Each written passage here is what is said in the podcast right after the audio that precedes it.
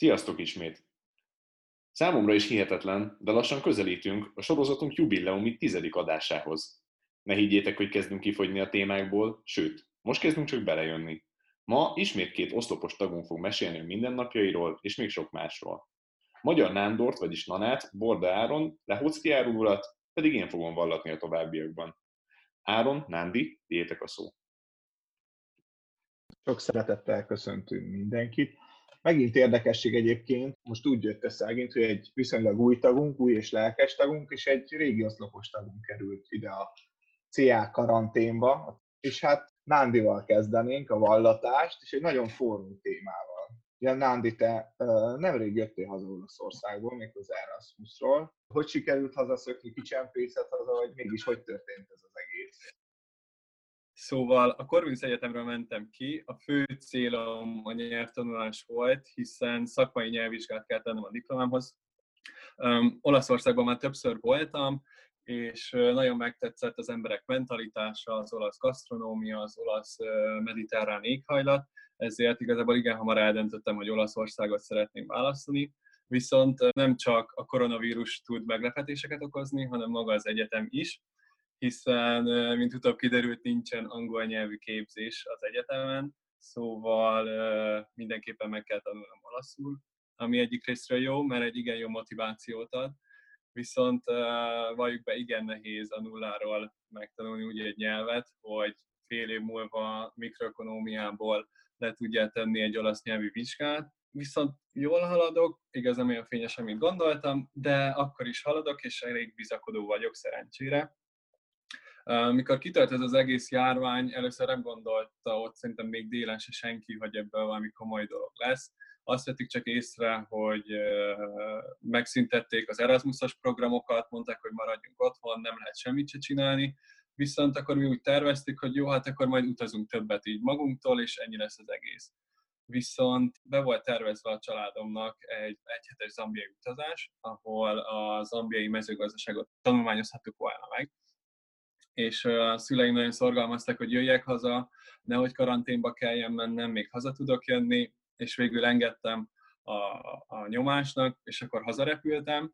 Viszont ezt úgy kell képzelni, hogy pénteken még simán haza tudtam repülni, viszont hétfőn már lezárták az egész országot, és onnantól kezdve tényleg szinte lehetetlen volt hazajutni, úgyhogy igen szerencsésnek mondhatom magamat, annak ellenére, hogy igazából nem utaztunk el, mert másfél nappal indulás előtt lemondták az ambiai utazást is, de cserébe legalább itthon maradhattam, és a családommal töltöttem úgymond a karantén.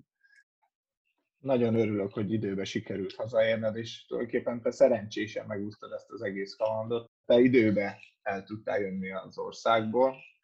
Igen, igen. Viszont a lakótársaim, ők nem, és ők tényleg kint ragadtak, és például úgy kell elképzelni, hogy a grúz, van, volt négy grúz lakótársam, és ők konkrétan holnap tudnak hazamenni, mert az országuk csak holnapra tudott repülőgépet szerezni nekik, úgyhogy ők kemény 30 napot kint töltöttek. Tényleg csak a házból lehetett kimenni a boltokba, gyógyszertárakba, és ennyi. Tehát ott nem úgy volt, mint nálunk, hogy azért lehetett mászkálni a városban, hanem ott tényleg ott teljes mértékben otthon kellett lenni. Nagyon komoly. És ilyen rövid idő alatt sikerült-e valami extrát, valami újat megtudni az olasz mezőgazdaságról? Vagy esetleg a gasztronómiáról? Hát próbáltam igen minél több információt gyűjteni. Tésztákból hihetetlen nagy a választék. Nagyon-nagyon élveztem az, az ottani vásárlásokat is, illetve a zöldséggyümölcs kiváló minőségű, hiszen Puglia régióban voltam, ami egy igen fontos mezőgazdasági területnek számít egész Olaszországban, mint búza, paradicsomtermesztés, illetve rengeteg olajfák van. Tehát olyan érzésem volt sokszor, mintha Görögországban lennék csak. Annyi olajfát láttam mindenhol, és van egy ottani Stracchino nevezetű ilyen friss olasz sajtuk, ami egyszerűen fantasztikus. Az az egyik kedvenc termékem egész Olaszországban. Biztos, hogy az elsők között lesz, hogy veszek egy ilyen uh, sajtot, mikor visszatérek. Ugye te egy nagyon érdekes és sokszínű egyéniség vagy, most sikerült egy másik érdeklődési körödet megvillantani. Ugye te végzett élelmiszermérnök vagy, ha jól tudom. Igen, igen, szerencsére elvégeztem idén, vagy hát múlt decemberben, és idén volt a diplomaosztom, amit még szerencsére megtartottak. És mint élelmiszermérnök, hogy látod a hazai helyzetet, vagy akár az olasz helyzetről? Tudsz-e valami bővebben mesélni ilyen témában? Hát ugye személyes tapasztalatom sajnos nincsen, mivel nem dolgozok, viszont a volt munkahelyemmel, ahol nyáron töltöttem a szakmai gyakorlatomat, ott még az egyik munkatársra tartom a kapcsolatot, és ő például annyit azt tudta mondani, hogy a termelés sajnos visszaesett ott, mivel ugye az iskolások, nem, nincsenek iskolai megrendelések, nincsenek iskolások, akik terméket vásárolnak tőlük, illetve a higiénis szabályokat már rögtön az elején sokkal jobban megszigorították. Továbbá még annyit tudok, hogy akiknek most lenne a szakmai gyakorlatuk, igen sokan nem tudnak elmenni gyakorlatra, mert nem fogadják őket a gyárakban, viszont van olyan szaktársam, aki meg kifejezetten azt mondta, hogy keresik őket viszont úgy gondolom, hogy tényleg folyamatos lesz az ellátás, és nem lesz semmiféle fennakadás ebben. Örülök, hogy te ilyen pozitív vagy, de akkor evezünk egy picit más vizekre. Ugye az Agrovirtuson együtt versenyeztünk az első évben, és akkor nagyon sokat beszélgettünk így a gazdálkodásról, a gazdaságról, hogy az otthoni gaz- gazdaságotokat be tudnám nekünk mutatni pár szóban, hogy mivel foglalkoztok, és hogy titeket hogyan érintett személyesen a vírus. Oké, természetesen. Szóval növénytermesztéssel foglalkozunk, 550 hektáron, búza, kukorica, napraforgót szoktunk termelni. Szerencsére eddig olyan óriási változások nem történtek nálunk, tehát a múlt heti kukoricaszállítás zavartalan volt, a vegyszerek megérkeztek időben, a vetőmag is, úgyhogy időben el tudtuk kezdeni a vetést is. Jelen pillanatban minden zavartalanul folyik, és nagyon bizakodóak vagyunk, hogy továbbiakban sem lesz semmiféle fennakadás. Nagyon szuper. Vissza a gasztronómiára. Ugye nagyon sokan látjuk akár az Instagramodon, hogy egy lakáséttermet is üzemeltettél, sokunkat vendégül láttad ott, ha gondolok talán egy korábbi elnökségi csapatépítőre.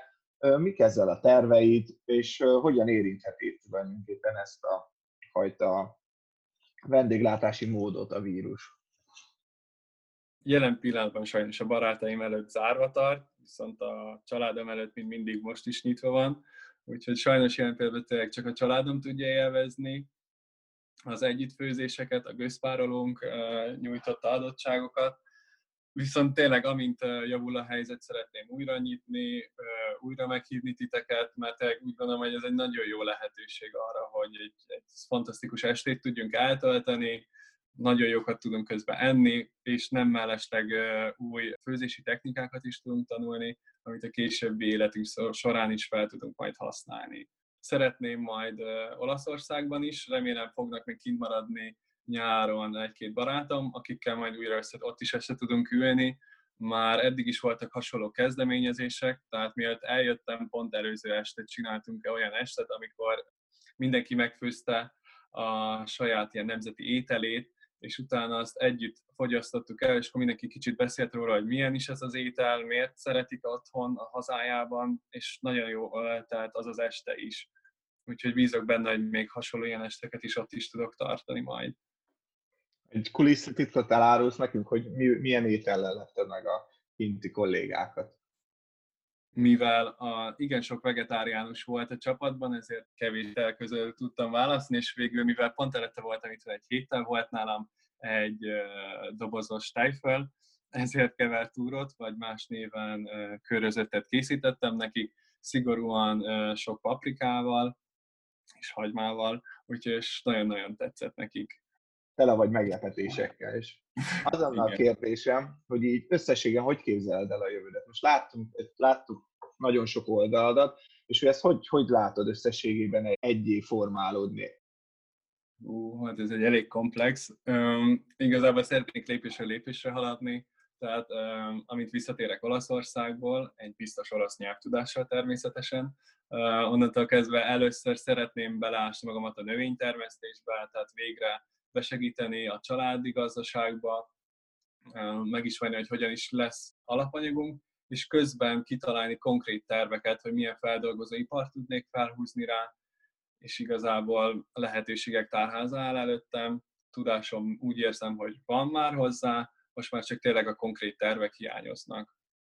Hát úgy látom, hogy te az egész termékláncot szeretnéd a kezedben és az irányításod alatt tudni, Hát annyit tudok megígérni neked, hogy így a diák szervezet részé, hogy igyekszünk ebben neked segíteni, volt több hasonló projektünk is, akár amikor az egész láncot bemutattuk, és hát nagyon sok ötlettel szeretnénk neked téged gazdagítani, úgyhogy továbbiakban sok sikert szeretnék ehhez kívánni, és nagyon szurkolunk minden tervethez, hogy valósuljunk meg. Köszönjük szépen, hogy így beszámoltál róla, és hát majd azt a meghívást behajtjuk, nem felejtjük el, van róla hangfelvétel, úgyhogy Mindenképpen. Köszönjük szépen, Nándi. Én köszönöm. Sziasztok. Sziasztok, sziasztok.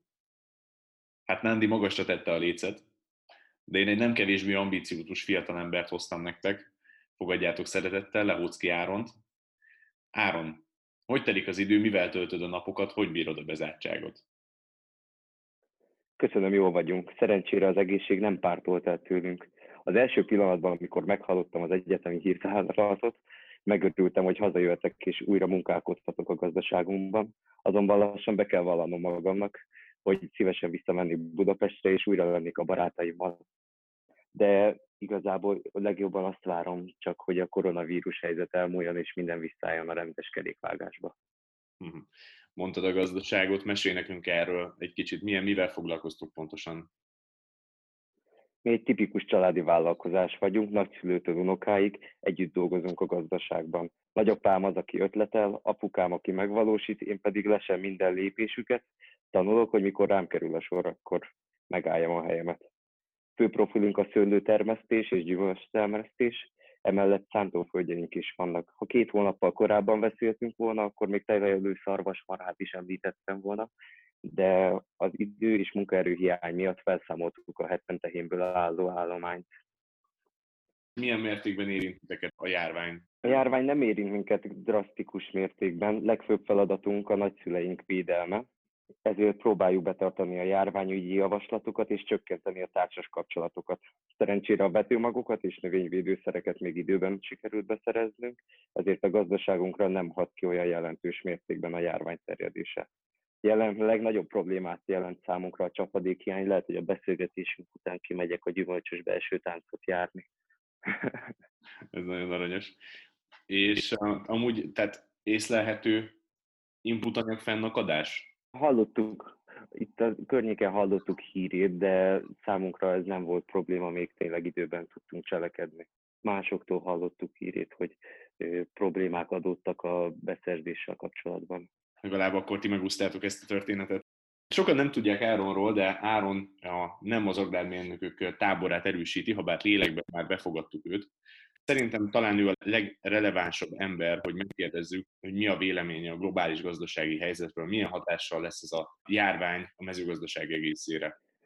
Azért az elején el szeretném mondani, hogy most már megtettem a jelentkezésemet a vidékfejlesztési agrármérnök szakra, Corvinusra, szóval remélem jövőre már erősíthetem a Corvinus Business teljes emberként, nem csak közgazdászként, de azt kell mondanom a nemzetközi helyzetről, hogy egyre fokozódik ha idézhetek olyan klasszikusokat, mint virágáltás. Azt gondolom, ahhoz, hogy megértsük az agrárium helyzetét, ismernünk kell a világban zajló folyamatokat.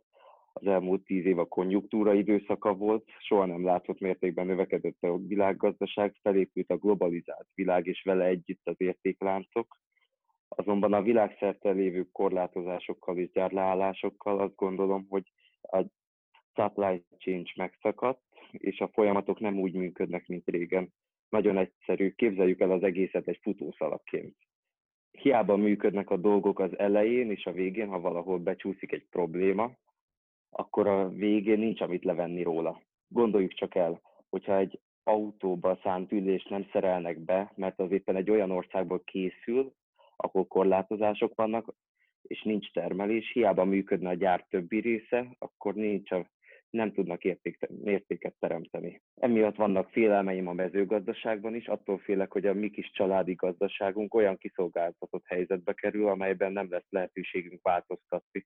Mert termelünk a gyümölcsösben és a szántóföldön, azonban a felvásárlók a járvány vagy az által okozott gazdasági krak következtében nem tudnak értékesíteni, akkor bizony a mi kezünk is meg van lőve de persze nem akarok ilyen negatív képet festeni a jövőre, és nem véletlen nemzetközi gazdálkodást tanulok. Ez majd az én feladatom lesz, hogy új piacok után kutassak, és kitettségünket a lehető legkisebb szintre, szintre csökkentsem.